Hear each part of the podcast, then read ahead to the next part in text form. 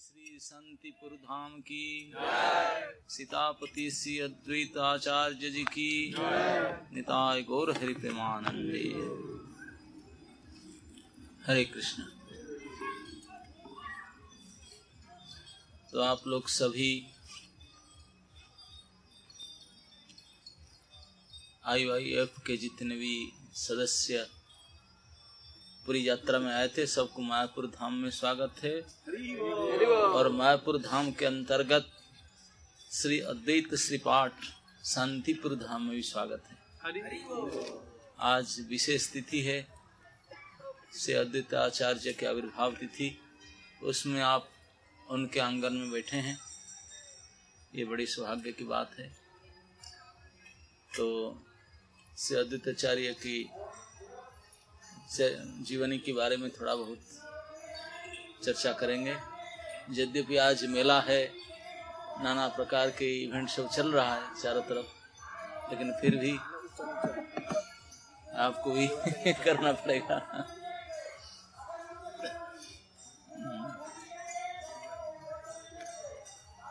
ओम ज्ञानं ज्ञानंतिमिरांधस्य ज्ञानांजनशलाकया चक्षुरुन्मिलितं येन तस्मै श्रीगुरवे नमः।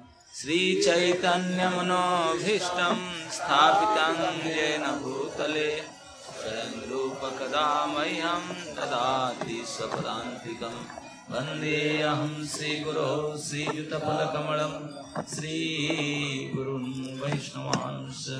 श्रीरूपं साग्रजातं सहगणं रघुनाथं नितं तं सजीवं साद्वैतं सावधूतं परिजनसहितं कृष्णचैतन्यदेवं श्रीश्रीराधा कृष्णपादान् सहगणललिता श्रीविशाखानितं स नमो विष्णुपादाय कृष्णपृष्ठाय भूतले श्रीमते भक्ति वेदांत स्वामी निति नामिने नमस्ते सरस्वती देवे, गौरवाणी प्रचारिणे, निर्विशेष शून्यवादी पाश्चात्य देश तारिणे जय श्री कृष्ण चैतन्य प्रभु नित्यानंद। श्री अद्वैत गदाधर बोलिए, हरे कृष्णा हरे कृष्णा कृष्णा कृष्णा, हरे हरे हरे राम हरे राम राम राम, हरे हरे हरे कृष्णा हरे कृष्णा कृष्णा कृष्णा, हरे हरे हरे राम हरे राम राम राम, हरे हरे हरे कृष्णा हरे कृष्णा कृष्णा कृष्णा, हरे हरे हरे राम हरे राम राम राम, हरे हरे।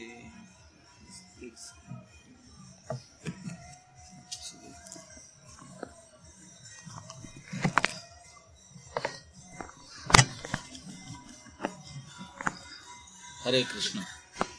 इतना टोके। सभी को सुनाई पड़ रहा है? उसका नीचे कुछ कपड़ा वपड़ा दे दो ना, सेट करके रखो। उसका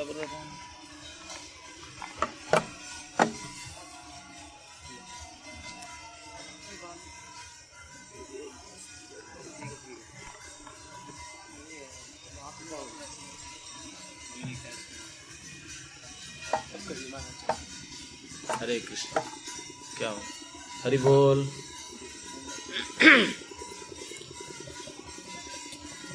तो हम जानते हैं श्री चैतन्य महाप्रभु साक्षात श्री भगवान कृष्ण है। केवल कृष्ण नहीं, राधा कृष्ण दोनों है। तो जब इसी धराधाम में प्रकट हुए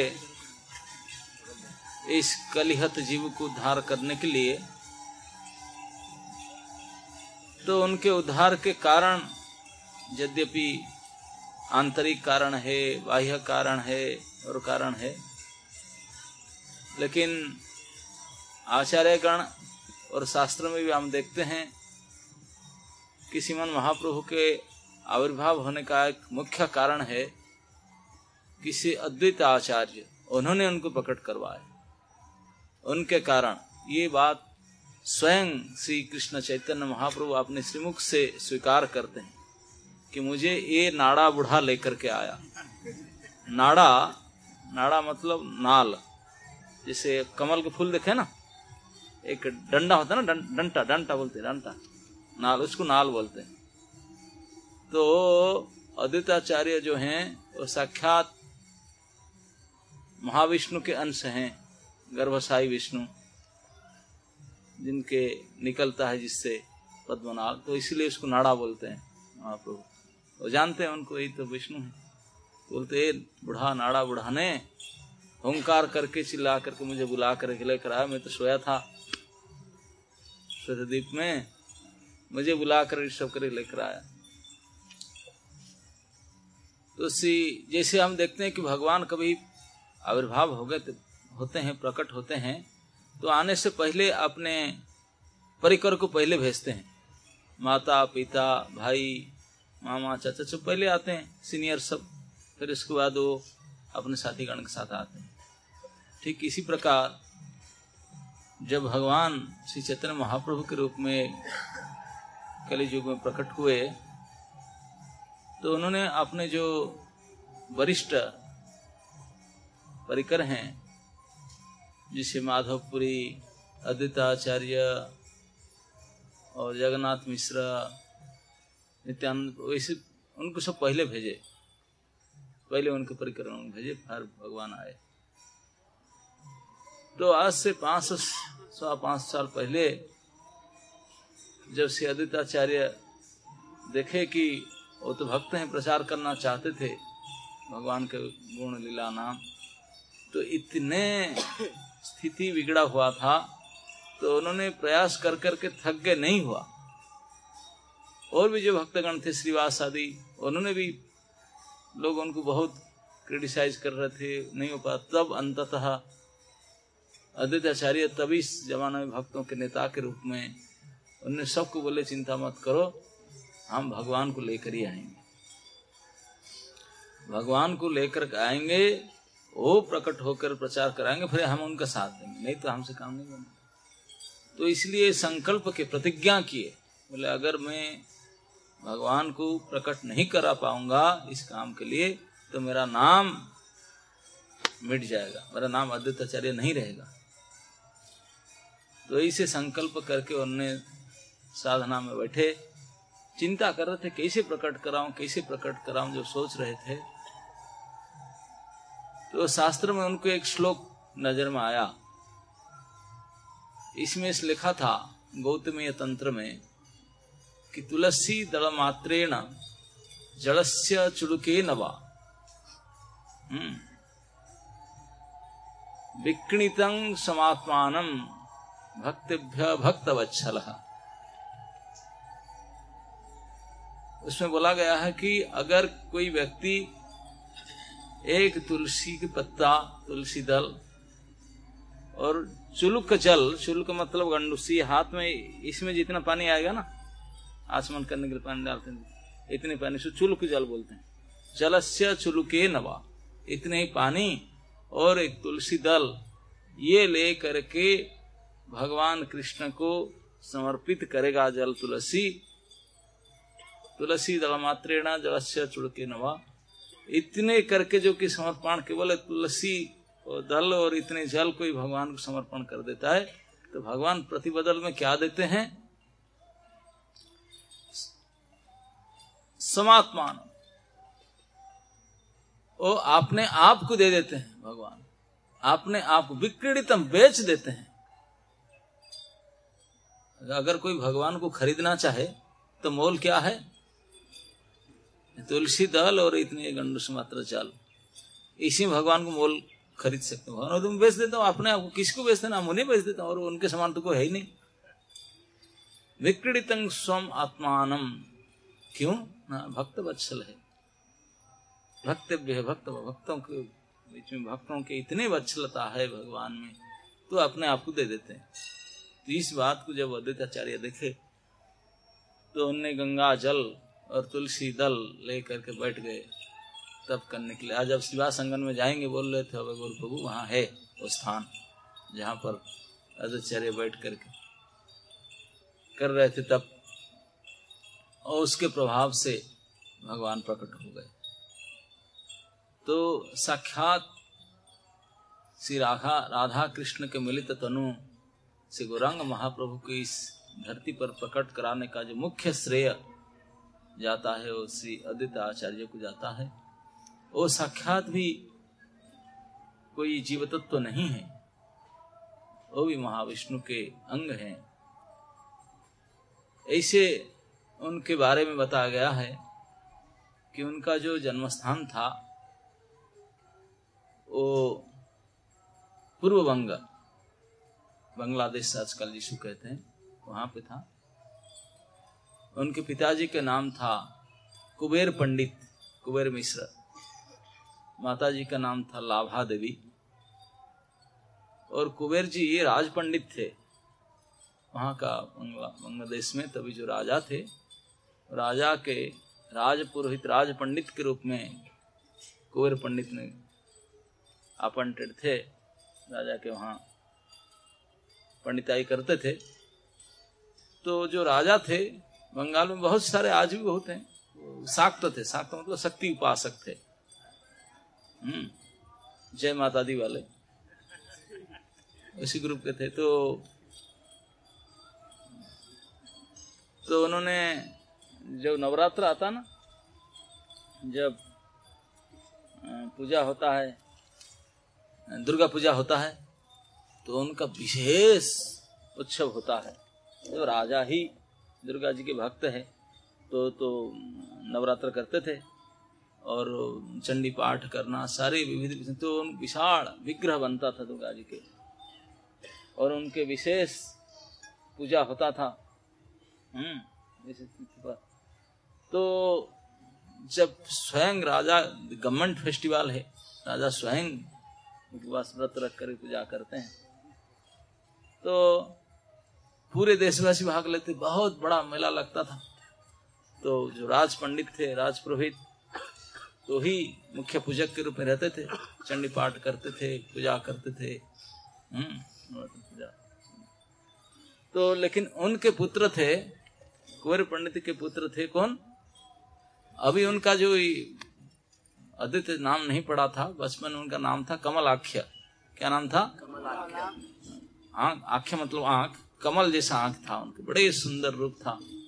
इसलिए उनका नाम था कमल नयन या कमल आख्य था। कमल आख्य करके बोलते थे। और उस जो राजा था उनका भी एक लड़का था बेटा था राजपुत्र और दोनों सेम एज के थे। तो क्लासमेट थे। एक ही साथ पढ़ते थे। ये भी राजपुरोहित के पुत्र है, राजा पुत्र है। दोनों एक ही क्लास में पढ़ते थे। सेम ब्याच है। हम्म। और दोनों यंग थे। आप जैसी उम्र वाले थे। पता नहीं इंजीनियरिंग पढ़ते होंगे कि नहीं? क्या पढ़ते होंगे? संस्कृत पढ़ते होंगे। तो जो सेम ब्याज के थे तो अब राजपुत्र राजा के घर में, पूरा स्टेट में इतने बड़ा फेस्टिवल हो रहा है, नवरात्र के उत्सव पर। तो पूरा स्टेट हॉलीडे है, इतना दिन तक छुट्टी दिया जाता है। सब भाग लेते हैं आकर के। विशेष जो अष्टमी पूजा होता है, इसमें पूरा स्टेट के लोग आते हैं। कई बलि चढ़ता है, पाठ होता है, देवी का पूजा जैसे सब आडम्बर में होता है, ऐसे होता है। लेकिन ये हर साल, कोई साल पूजा में नहीं जाता था। कौन? कमलाखे नहीं जाते थे। तो ठीक है, नहीं जाते, कोई बच्चा है नहीं, मन नहीं करता, नहीं आया। लेकिन अभी जब एचएससी एग्ज़ाम के समय आ गया मतलब बारह चौदह साल का हो गए, अब उनके मित्र थे, जिगरी दोस्त थे, राजपुत्र। अब वो उनको बुलाए। भाई आओ, दोस्त, चलो, हम भी चलते हैं। हमारा वहाँ होता है, इतने बड़े फेस्टिवल आपके पिताजी यहाँ मुख्य पूजक है, चलो दर्शन करते हैं। देवी जी को प्रणाम करते हैं, आशीर्वाद लेकर आते हैं। वो नहीं गए। नहीं नहीं नहीं, बहन। वो बोला, नहीं, तू मेरा मित्र है। और हमारे घर में इतने बड़े पूजा फेस्टिवल है, आप कैसे नहीं जाएगा? मैं आपको वीआईपी पास में भीड़ नहीं होगा, अंदर ले जाऊँगा, पीछे सामने फास्ट दर्शन और क्या? बोला, मैं प्रिंस हूँ। और तू भी तो मुख्य पुजारी के पुत्र है। हमको कौन सा? हमको वीआईपी पास है। चलते हैं। प्रसादी मिलेगा, सब कुछ मिलेगा, बढ़िया दर्शन कराएँगे। लेकिन वो नहीं जाना चाहते कितने उनको रिक्वेस्ट किए, बाध्य किए, खींचे, तब भी नहीं जाना चाहते थे। बोले, ना, मुझे बात मैं नहीं जाऊँगा। अरे, क्यों नहीं जाएँगे? ना, नहीं। तो जा करके उनके पिताजी को कंप्लेन कर दिए कौन? राजकुमार ने। जाकर उनके पिताजी से बोले तो बड़ा मंडे नहीं आ रहा है। अरे चल रहे तो अभी तो कम से कम, अरे, अभी तो आना चाहिए, अभी नहीं आ रहा है। बोलते ना मैं नहीं जाऊँगा। तो राजा बोला, अरे, कोई बात होगा ना? नहीं, मैं तो तीन दिन से पीछे पड़ा हूँ। आज अष्टमी पूजा, आज भी नहीं आ रहा। तो राजा ने कोई खबर भेजा सम्मान के साथ, आइए। क्योंकि उनके पुत्र जैसा मानता था। तभी भी नहीं आए। तो राजा को झटका बोले, क्यों नहीं आ रहा है? देवी के दर्शन करने मुख्य अतिथि में क्यों नहीं आ रहा है? क्या? तो उन्होंने उनके पुरोहित को बोला, उनके पिताजी को, कि आपका बेटा बड़ा उदंड है, उद्धत हो रहा है, उसको बोलो, आए, देवी के प्रणाम करे, इसे किसे? हमारे राज्य में रह करे देवी के प्रसाद से उनके साथ, मेरी भाव। वो समझ लिया कि उसे गड़बड़ है, वो नहीं आ रहा है। इस पार्टी का नहीं लगता। कि हमारे पार्टी का नहीं, कैसे इसे? तो उनको जब फोर्स किया तो देखा कि राजा तो बहुजा होते हैं, राजा कुछ एक्शन ले सकता तो कुंवर पंडित ने उस दिन घर में आकर बेटा को बहुत समझा बोले, बेटा, चल, हमारा नौकरी की सवाल है। भाई, तू जाकर एक बार प्रणाम करा। प्लीज़, चल। माता पिता वो रिक्वेस्ट किए और उनका दोस्त भी, राजकुमार भी हुआ के पीछे पड़ा। तो मना करता था, बोले, देखो, मैं जाऊँगा, कुछ अघटन घटन होगा। फिर आप दोस्त, नहीं नहीं, क्या होगा? देवी जी का आशीर्वाद बोला हम प्रसाद देंगे, खुद माला देंगे, खुद करेंगे। चलो ना, आशीर्वाद देंगे। आपके नाम से पूजा करेंगे प्रसाद। तो बोला, मेरे नाम से क्या पूजा करेंगे? लेकिन जब राजा पीछे पड़ गया राजकुमार पीछे पड़ गया माता पिता तब फिर बाध्य होकर न चाहते हो आना पड़ा उनको। उस दिन अष्टमी बीत चुका था नवमी और दूसरे दिन ही दसवीं था और लक्ष्य संख्या में लोग भीड़ आए थे। और ठीक मेन सम, मुख्य समय में अष्टमी के दिन पूजा पूर्व होते के मुख्य पूजा नवमी दसवीं के दिन तो कंक्लूड होता है। तो उसमें उनको लेकर के आए और उनके पिताजी स्वयं थे राजा जी भी स्वयं थे, क्योंकि बड़े ढीठ होगा था देखते हैं। वो बोलता, मैं जाऊँगा तो सभी लोग देखते हैं कमलाख्या आज आया पहली बार इतने साल से नहीं आ रहा था। तब लेकर के सभी लोग खड़े देख रहे हैं, उनके पिताजी भी है, पूजा करेंगे, उनके नाम से माला पहनाएँगे, प्रसाद देंगे। उनको बोला हाँ तो प्रणाम तो करो, आके खड़ा हो गया देखो, देवी बाकी सब प्रणाम किया है, वो प्रणाम नहीं करते। बोले पागल, प्रणाम करो। साक्षात देवी विग्रह आज नवमी पूजा है, प्रसिद्ध है। तीन दिन का पूजा, प्रणाम करो। प्रणाम नहीं कर रहा है। भाई, राजा जो देवी भक्त थे रचना बोली, ये क्या हो गया? एक तो नहीं आ रहा था, आया तक प्रणाम तक नहीं करता। इतने उदंड है। बोला, पंडित जी, ये क्या है? आपके बेटा को समझाओ, प्रणाम करे ये। उनका पिताजी बोले, बेटा, प्रणाम करो, ये माता जी हैं ये। अब सारे पीछे पड़ गए, प्रणाम करो प्रणाम करो प्रणाम करो, क्यों नहीं करेंगे बोले? अब जब हाई प्रेशर हुआ सबने बोले तो बोला, देखो, आप सब बोलते प्रणाम नहीं प्लीज़ प्रणाम करो क्या कर रहा है? देवी रुष्ट हो जाएँगे। तो प्रणाम किए। जैसे प्रणाम किए, प्रणाम करके उठे ही नहीं, प्रणाम करते ही देवी विग्रह चट चट चट चट होकर फट कर, कई खंड होकर गिर पड़े। टूट गए। टुकड़ा टुकड़ा होकर गिर पड़े। अरे, इतनी बड़ा घटन हो गया, क्या हुआ क्या हुआ, क्या? कोई देखे नहीं। पुजारी छुआ तक नहीं, माला तो चढ़ाएगा, पूजा करेगा, थाली लगा हुआ टुकड़ा टुकड़ा हो गया चंडी पाठ तो किए थे, यज्ञ में हवन किए थे, सब तो किए थे, बलि चढ़ाए थे, सब कुछ किए थे। ये क्या हो गया, क्या हो लोग हाहाकार मच गया। राजा तो बिल्कुल थर थर कांपने लगा। राजकुमार क्या होगा क्या हो गया? उनको ज़बरदस्ती प्रणाम कराए प्रणाम करती देवी विग्रह टूट कर खंड खंड हो गया। अब तो सभी का मूड अब हाहाकार मच गया। सब विपद में क्या करें? इस भीड़ हल्ला गुला मचका के बीच में कमलाख्य भीड़ से चुप से निकल करके भाग गए। अब कहाँ गाय पता नहीं हो तो देवी को विग्रह उठा करे क्या करे? नूतन विग्रह बनाए उसी को फेविकल देकर जुड़े, सेट करें, क्या करें? पूजा मुख्य पूजा होते हो तो बाकी दिन एक दिन इसी चिंता भारी पड़े हैं प्रोजेक्ट में। अब ऐसे हुआ कोई बोला, सब कुछ ठीक था, इन्होंने प्रणाम किया तो हाँ हमारे सामने ही वो प्रणाम करते ही ऐसे हुआ उसको पकड़ो, क्या क्या, किसी का कुछ गड़बड़ी तो नहीं किया। बम फम नहीं, उसको तो कुछ हम तो बोले, कुछ नहीं था, सादा सादा प्रणाम क्या, नहीं क्या हुआ, क्या क्यों पकड़ो, क्या हुआ। आप ढूंढे कमलाख्य कमलाख्य है नहीं। वो गायब गायब हो गए। अब सारे देश में खुजा गया, उनके पिताजी वगैरह ढूंढे है नहीं, वो तो चल दिए वहाँ से। वहाँ से चल के आ गए। वो इसलिए प्रणाम नहीं करते थे, वो जानते थे कि देवी मेरे प्रणाम स्वीकार नहीं कर सकता, उनका इतने पावर नहीं है। हाइड्रोज हो जाएगा उनके लिए। हाँ। तो इसलिए वो नहीं जाते थे, नहीं करते। बोले, आप लोग ठीक है माता जी भक्त करते करते, लेकिन आप मुझे नहीं जानते हैं। सचमुच, आदित्य चेहरे को नहीं जानते थे वो लोग। तो इसलिए बोले, मैं तो जानता हूँ मैं कौन हूँ और आप मूर्ख नहीं जानते मुझे क्यों ले रहे उधर? लेकिन उनको फोर्स करके लिए गए तो मिल लिए। Devi ji, sir sir sir sir sir sir करते होंगे उनको। सर आप क्यों आ गए? सर आप कैसे आ गए? लेकिन उनकी भाषा वही समझते होंगे। लेकिन उनको फोर्स के प्रणाम करो करके। राजा ने सभी ने फोर्स किया, प्रणाम किए देवी कैसे संभाल पाएँगे? संभाल नहीं पाए और टूटे गए सब। अब आकर के वो वहाँ से पूर्व बंग से आकर पश्चिम बंग आ गए। वहाँ गंगा जी के किनारे अकेले रहने लगे ईशांतिपुर में। वहाँ से घर छोड़ के आ गए। बाद में कहते हैं कि उनको ढूंढ ढूंढ करके बड़ी बाद में पता चला, उनके माता पिता भी आए, फिर वो आके यहाँ रहने लगे। बोले, अब मुझे इसी बात देख कि मैं कैसे कर सकता हूँ? तो एक बार उन्होंने गए थे अपने जन्म स्थान में। तो वहाँ एक बार उनके माता जी बोले कि मैं तो पुत्र नहीं हो रहा था पुत्र प्राप्ति करने के लिए कई व्रत नियम किया था।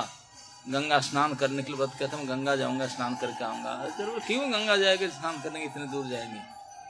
बोले कि जब मैं खुद गंगा को ही बुला लूँगा। तो उन्होंने एक बार गंगा को आवाहन किए और गंगा जी स्वयं स्वतः गंगा प्रकट हो गए। हम्म, कारण सागर। कारण सागर तो वही उनका बेड है, वही सोते हैं। तो कारण सागर प्रकट करा दिए। श्वेत गंगा बहने लगा तो उनके माता जाके स्नान किए। देखे आज भी वो तिथि में वहाँ लाखों लोग जाते हैं बांग्लादेश में, पाना तीर्थ। बोलते हैं कि वो नदी जहाँ आता है वो सफ़ेद हो जाता है पानी उस दिन। चेरे ने बुलाए थे, कारण साहब वही जल प्रकट हो जाता है। तो साक्षात विष्णु थे वो। तो इस प्रकार उन्होंने यहाँ आकर के रहने लगे। यहाँ रह करके उन्होंने ऐसे तो वहाँ पढ़ाई कर रहे थे, यहाँ रह करके नवद्वीप तो ऐसे ही एजुकेशन का हब था। वहाँ रह करके बाकी शास्त्र पढ़े, भागवत आदि पढ़ करके। फिर यहीं अपने एक टोल खोले, टोल जानते ना, छोटा सा स्कूल जिसको कहते हैं, टोल पहले खोल करके उन्होंने पढ़ाने लगे। भागवत, बाकी जगह में तो सब दूसरा दूसरा पढ़ाया जाता था। लेकिन उन्होंने वैष्णव शास्त्र पढ़ाने लगे, वैष्णव शास्त्र के तो मुख्य शास्त्र भागवत स्कूल किए, भागवत पढ़ाने लगे। तो बाद में स्कूल का एक ब्रांच मायापुर में भी खोले थे और शिवा संगन के पास वहाँ भी कहते हैं, वहाँ भी खोले थे। तो इस प्रकार आचार्य और तभी उनके समसामयिक जो और भी भक्त थे। जितने भी आपने हो सके हरि कीर्तन करना, भागवत पाठ करना, भागवत चर्चा करना। लेकिन प्राय लोग उसको मानते नहीं थे, अश्रद्धालु थे, देवी पूजक थे और सब इस प्रकार के थे। तो उनको पसंद नहीं होता था। तो आदित्याचार्य ने फिर व्रत लिए कि भगवान को प्रकट कराऊँगा तो आदित्याचार्य की परिचय के बारे में श्री कविराज गोस्वामी श्री चैतन्य चरितमृत में कहते हैं कि अद्वैतं हरिणाद्वैतं आचार्य भक्ति संस्नात हम्म। बोलते जो अद्वैत है उसका मतलब है द्वैत मतलब दो। द्वैत मतलब दो। अद्वैत मतलब जो दो नहीं है, एक ही है। तो इसलिए अद्वैतम हरिणाद्वैतम। अद्वैत मतलब हरि से अलग नहीं है, दो नहीं है। हरि और अद्वैत वो दो नहीं एक ही है। अद्वैत इसलिए कहा गया को अलग नहीं है, एक ही है। आचार्य क्यों ना? भक्ति। भक्ति के अंग को प्रचार करने के लिए उनको आचार्य कहा गया। जो शिक्षा देते हैं, प्रशिक्षण देते हैं, उनको आचार्य कहते हैं। तो स्वयं आचरण करके जो शिक्षा दे, उनको आचार्य कहते हैं। तो इसी प्रकार भक्ति प्रचार करने के लिए आचार्य हैं। वो साक्षात भगवत तत्व है, अद्वैत है, इसीलिए वो कोई अलग नहीं है। वही है। भगवान महाविष्णु सृष्टि सर्जना के समय में जो सृष्टि करते हैं, वो तो भगवान ही कारण होते हैं। दो प्रकार के कारण माना जाता है सृष्टि का। एक होता है निमित्त कारण, एक होता उपादान कारण। आप जानते हैं निमित्त कारण, उपादान कारण किसको कहते हैं? नहीं। ठीक है, समझिए। जैसे क्या आजकल बनाते हैं? मटका मटका सब जानते हैं? मिट्टी का बर्तन? कलश? सब जगह है ना आजकल? ना मेटालिक यूज़ करते हैं। हा? स्टील का। प्लास्टिक ओ प्लास्टिक के कचड़ा है। प्लास्टिक का उपादान तो कचड़ा ही है। तो शास्त्र में कुंभकार और मिट्टी का उदाहरण दिया गया। कुंभ होता ना मिट्टी के कलश। गर्मी के दिन तो कम से कम पानी रखकर पीते होंगे। सुराई हाँ? जगन्नाथपुरी में अभी प्रसाद खा कर आए, देखे मिट्टी का बर्तन। तो जो कुंभ होता है तो उसको बनाने वाला कुम्हार कुम्हार तो जानते हो ना? जो मिट्टी का बर्तन होता है, कुंभकार बोलते हैं कुम्हार। तो जो मिट्टी के घड़ा है, उसको अगर कर्म माना जाए, उसी का कारण किसको माने? करता तो भाई कुंभकार को बोलेंगे ना, भाई वही नहीं बना, नहीं तो कौन बना? हम थोड़ी बने। तो उस कुंभकार को उस घड़ा का निमित्त कारण बना जाएगा कि वही निमित्त बना, इस कुंभ को बनाने के लिए वो निमित्त बना। लेकिन कुंभकार ही अकेले हो, बोले घड़ा बना तो बना पाएगा? क्या चाहिए उसको? इंग्रेडिएंट्स चाहिए। उसको इंग्रेडिएंट्स को हिंदी में उपादान कहते हैं। बिना उपादान में घड़ा कैसे बना पाए? केवल कुंभकार कैसे कुम्हार क्या बेचारा क्या करेगा?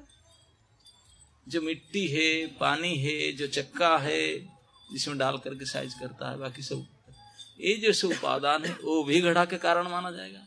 ये ना होता तो कैसे बने? वही कारण है।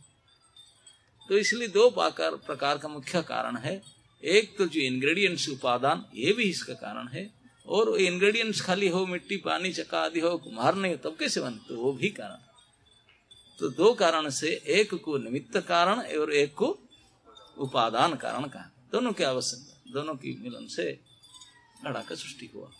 ठीक इसी प्रकार संपूर्ण विश्व के सृष्टि में, सर्जना में, ये दो प्रकार के कारण है। कि निमित्त कारण, एक उपादान कारण।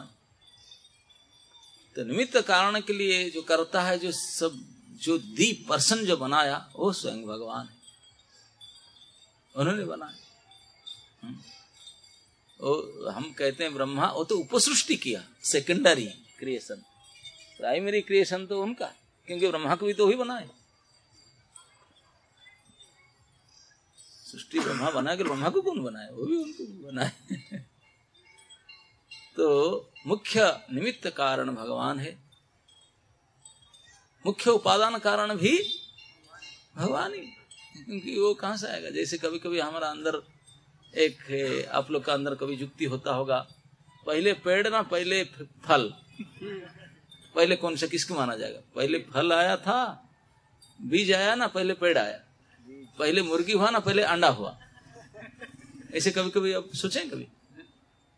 हाँ भैया पहले की मुर्गी के बिना अंडा नहीं होगा, अंडा के बिना मुर्गी नहीं होगा, फल के बिना पेड़ नहीं होगा, पेड़ के बिना फल नहीं होगा। कौन पहले हुआ? इस तर्क का उत्तर अभी तक तो भौतिक विज्ञानी नहीं दे पाएँगे। वो बेचारा कंफ्यूज हो जाएँगे। वही डोंट नो लेकिन शास्त्र में कहा गया कि, अरे यू डोंट नो लेकिन यू नो आप जान लो। सुनो, क्या जान लो? न ये मुर्गी और अंडे, पेड़ और फल एक साथ में आया। कोई आगे पीछे नहीं है। जो बनाने वाले, वो जानता था कि दोनों चाहिए इसलिए दोनों ही दिया। एक साथ में। और फिर आगे पीछे चलते रहे। दोनों की ज़रूरत है। इसलिए दोनों साथ में दिया ठीक इसी प्रकार भगवान ने जो सृष्टि सर्जना किए तो निमित्त और उपादान दोनों बन करके हुए। दोनों ही। तो दो प्रकार हो गए।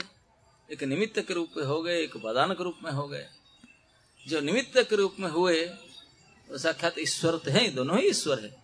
जो ईश्वर के पाठ निमित्त के बन करके हुए, वो कारण सागर में शयन किए। उनको कारण साई विष्णु कहा गया। और जो विष्णु के पाठ उपादान होकर के इंग्रेडिएंट्स बनकर सृष्टि की सृजना किए वही उपादान कारण बने, वो विष्णु के अंश गर्भसाई विष्णु हुए गर्भसागर में शयन किए। कारण से। तो इस प्रकार वो भी विष्णु के पाठ है, दोनों ही विष्णु है, एक निमित्त का।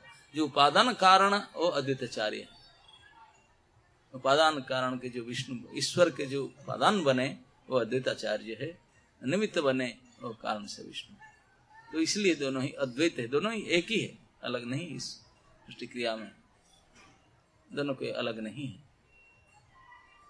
लेकिन कविराज गोस्वामी कहते हैं, देखो, साक्षात ईश्वर तत्व सृष्टि सर्जना के एक मुख्य मूल कारण होते हुए भी उन्होंने अपने आप को हमेशा भगवान के दास मानते थे।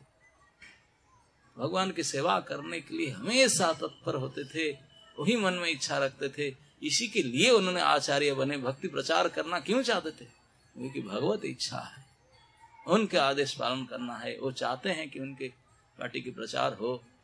तो इसीलिए उन्होंने आए, आचार्य बने। उनसे साक्षात हरि होकर भी, हरि से कोई भिन्न नहीं अभिन्न हरि होते हुए भी उन्होंने प्रचार करने के लिए आए। इसलिए अद्वैत अब इतने दास अभिमान उनके अंदर आता तो साक्षात भगवान होकर भी, फिर भी जो मूल ईश्वर है कृष्ण, अकेले ईश्वर कृष्ण आर सब भृत्य केवल वास्तविक मालिक तो कृष्ण ही, बाकी जितने भगवत अवतार भी, वो भी सेवक भगवान है। इन बलराम तक भी। तो इसलिए आदित्य आचार्य भी प्रकट हुए, आपने आपको भगवान के दास बनाने के लिए प्रकट होकर के हमेशा वही मानते थे। चैतन्य रदास मही चैतन्य रदास चैतन्य रदास मही, दासर अनुदास। हमेशा बोलते, मैं श्री चैतन्य, जो साक्षात श्री कृष्ण है, उनके मैं दास हूँ। उनके दास हूँ, उनके दास ने उनके दासों के दासों के अनुदास हूँ।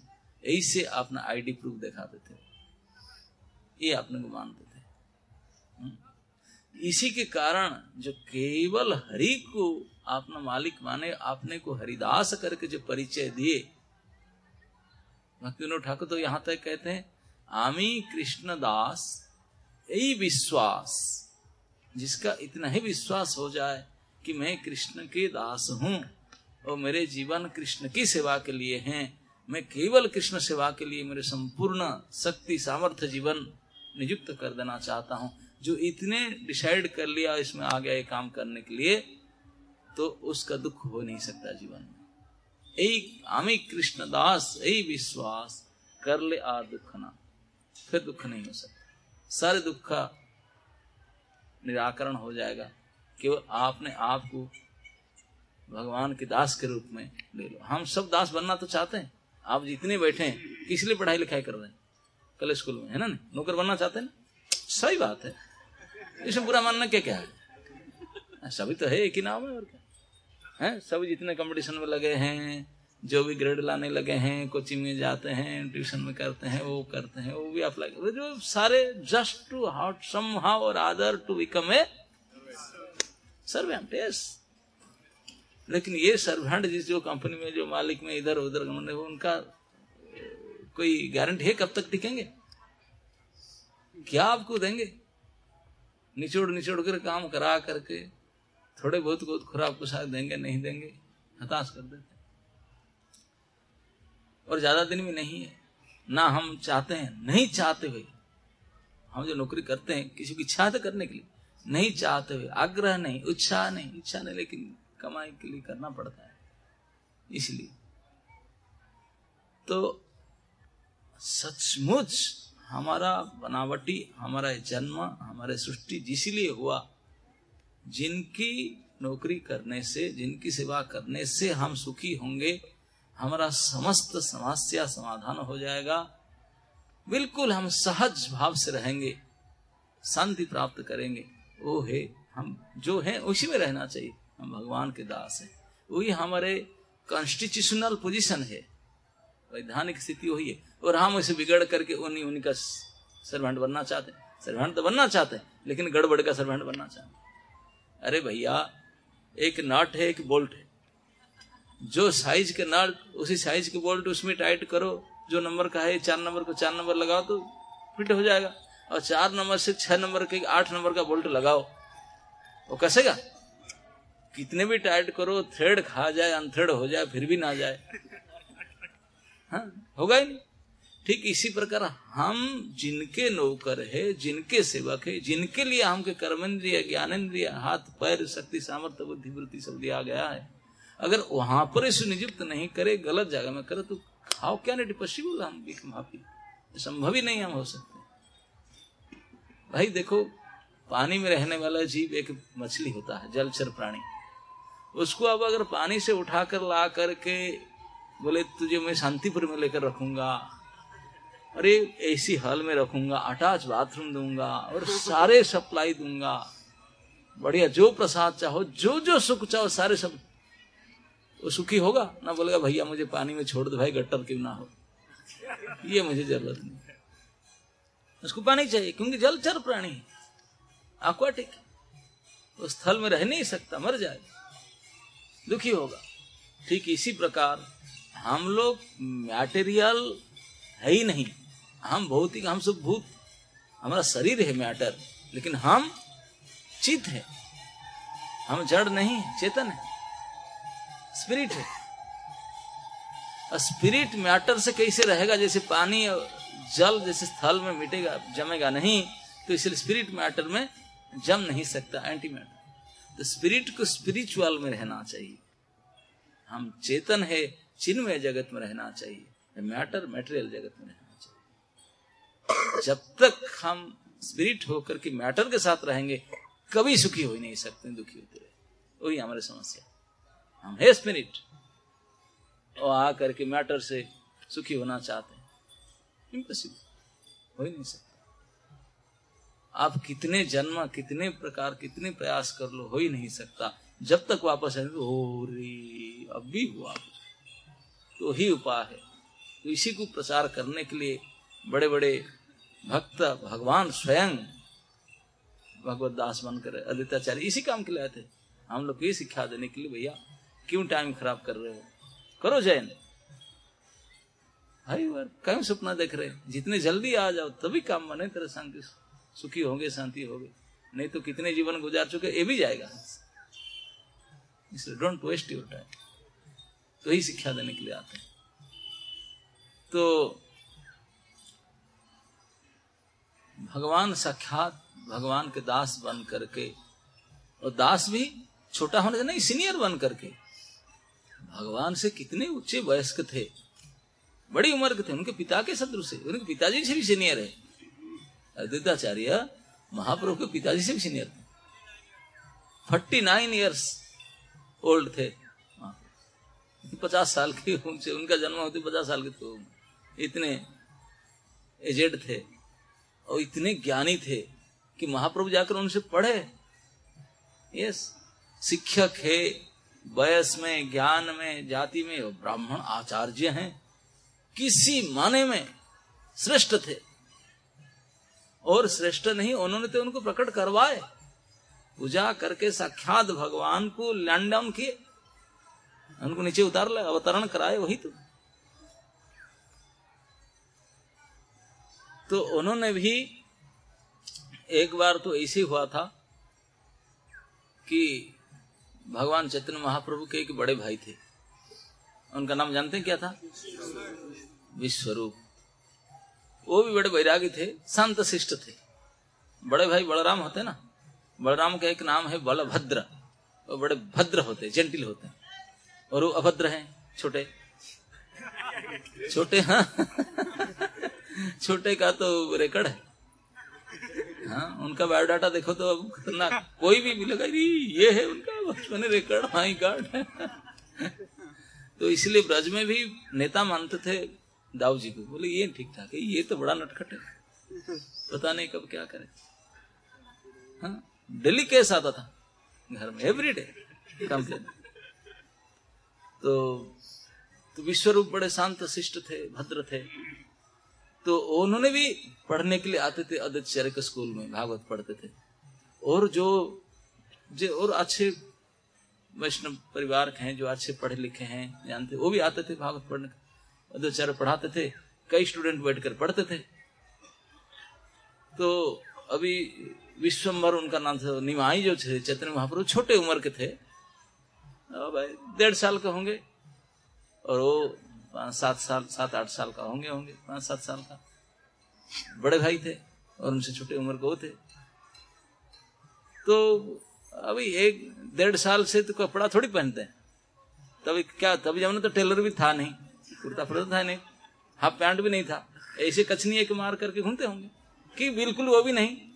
क्लीन दिगंबर। कुछ है नहीं। ऐसे घूमते।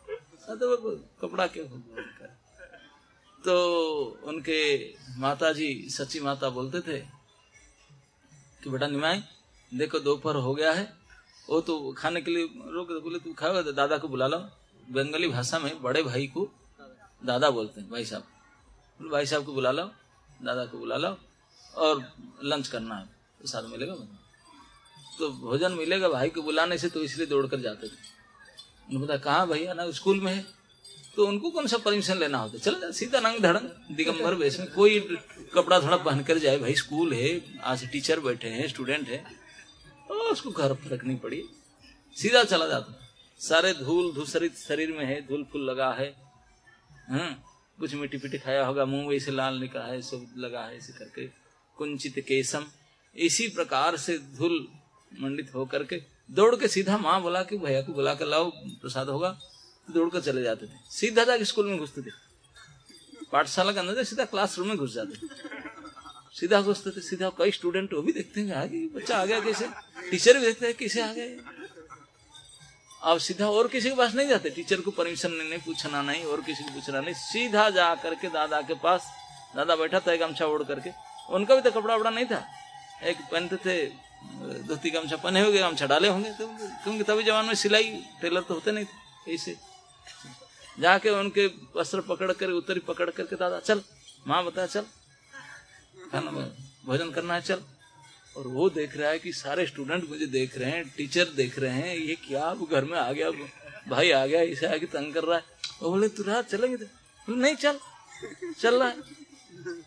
अब ये लीला को टीचर भी देख रहा है और स्टूडेंट भी देख रहे हैं।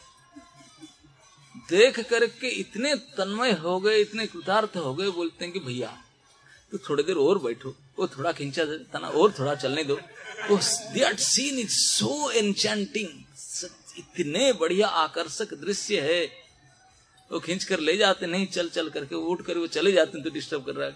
लेकिन बाद में उनके टीचर उनके जितने छात्र, सारे पोथी खाता बंद करके वहीं देखते हैं। आहो, चला गया सीन ऑफ़ हो गया।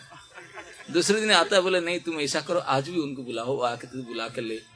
हम अभी तक जितने पढ़े लिखे, जितने सूत्र याद किए, लगता है कि वो सारे बेकार है। इसी को देखना ही सार है। ये बाकी सब आसार तुम्हारे छोटे भाई आकर के तुम खींचे, हम इनको देखे, लगता है कि वो हो हो वही आत्म प्रसन्न हो जाता है। इससे सचमुच प्रसन्न हो जाता भगवान के बाल गोपाल लीला के करते हैं अपने उसको खींचना ये साधारण तो इसीलिए भगवान के साथ संबंध हो जाने से से आत्मा सुप्रसिद्धति, आत्मा सुप्रसन्न हो जाएगा। ये तो एक टेलर था भगवान ने, बालक हमसर आकर भाई को गमछा पकड़ कर खींचे, इतने से बड़े बड़े भागवतकार, पंडित, आचार्य समेत खींच गए। अरे, अभी तक इतने श्लोक को चर्चा, याद के कुछ भी नहीं इसी में इसी में खींच जाते हैं। साक्षात परमात्मा की दृष्टि तो इस प्रकार से तो कितने सीनियर थे? तो अब भगवान जब प्रकट हुए नवदीप में, आचार्य तो प्रकट कराए उनको, लेकिन वो रहते थे शांतिपुर में, और महाप्रभु का प्रकट हुआ, आप जहाँ से आए मायापुर में, वहाँ से लगभग दो ढाई घंटे तक रास्ता बाइक, बस। तो जिस दिन प्रकट हुआ, उनको तो पता चला, वही तो कराए। भाई, जो उपादान कारण है, उनको किसी पता नहीं चलेगा प्रोडक्ट हुआ तो। हरिदास भी आ गए थे इधर, नामाचार्य भी उनके साथ थे। हुंकार करके कीर्तन करने लगे। दोनों दोनों अपना ठरा ठरी भाषण में बोले बोले, हो गया काम हमारा। प्रोडक्ट फाइनलाइज प्रोड्यूस हो गया। अरे खूब हुंकार करके नाचने, कीर्तन, सब गाँव वाले बोलते, क्या हो गया नाचने? अरे ग्रहण हो रहा है, स्नान करने जाएँगे नाचन कर लेकिन उनका कारण कुछ और था। खूब नृत्य कीर्तन किए करके अब उनके पत्नी की बुलाए। हम्म, दया कर सीतापति अद्वैत गोसाई तब कृपा बले पाई चैतन्य निता। अद्वैताचार्य की कृपा से ही भगवान प्राप्त होते हैं। हम्म, कविराज गोस्वामी को चरितमृत वर्णन करते हैं। कि अद्वैत की महिमा, अद्वैत के तत्व तो कोई जान ही नहीं सकता। असंभव है जानना। लेकिन केवल एक ही उपाय है। क्या? न अद्वैत की कृपा से ही ये अगम्य अद्वैत तत्व को जान सकता है। अद्वैत कृपा से। केवल ही कारण है। तो इसीलिए कहा गया है कि उनकी कृपा ही कारण है। तो उन्होंने अपने पत्नी को बुलाए। सीता देवी को बोले, देखो, आप जाओ सची के वहाँ, जगन्नाथ मिश्र के वहाँ उनका बेटा हुआ जाओ सर समन लेकर के जाओ। तो सीता माता ने, सबसे सीनियर मोस्ट लेडीज़ थे तो उन्होंने अपने परिकर और सारे समन, कई प्रकार के समन सब लेकर के वहाँ से मायापुर गए, सची माता के वहाँ। वहाँ जाकर के सारे जन्मोत्सव का सारे कार्यक्रम संभाले, स्वयं लीड किए। और अंततः फिर नामकरण में उन्होंने नाम रखे। बाकी लामर चक्रवर्ती आदि बड़े बड़े ब्राह्मण पुरोहित सब आए थे। राशि नक्षत्र के अनुसार जो नाम पड़ा, उसी नाम के अनुसार नक्षत्र नाम विश्वभर रखे। लेकिन वो नाम चला ही नहीं। जो सीता माता ने नाम रखे, वही नाम पब्लिकली चला। वो नाम रखे निमाई। बोली, बाकी सारे लड़की इतने हो गए, सब मर गए तो इतना कड़वा नाम रखेंगे, ताकि किसी का नज़र ना पड़े। तो लोग नीम के पेड़ के नाम से निमाई नाम रखे। वही नाम अभी तक की सबसे प्यारा नाम है। हम्म। अद्वैत गृहिणी सीतापति ने भगवान के नामकरण में किए। और अद्वित आचार्य बोले कि वो नहीं जा रहे थे मिलने के लिए। स्वयं भगवान को बुलाए, जानते सब कुछ? नहीं जान रहे थे, जा रहे थे। आपने पत्नी को भेजे बर्थडे फेस्टिवल हुआ, सब कुछ हो गया। भगवान और भी बालक रूप में धीरे धीरे बढ़ने लगे, तभी नहीं जा रहे थे। कई साल तक नहीं गए मिलने के लिए।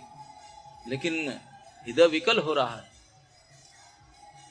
तो जा करके वहाँ एक पाठशाला खोले, घर के पास, शिवा संगन के पास। वहीं स्कूल खोले वहीं भी देख रहे थे, लेकिन फिर भी स्वयं नहीं जा रहे थे उनके घर मिलने के लिए। उनका मन में एक जिद लिए बोले, अगर सचमुच वही मेरे प्राण के ईश्वर है वही मेरे प्राणनाथ है।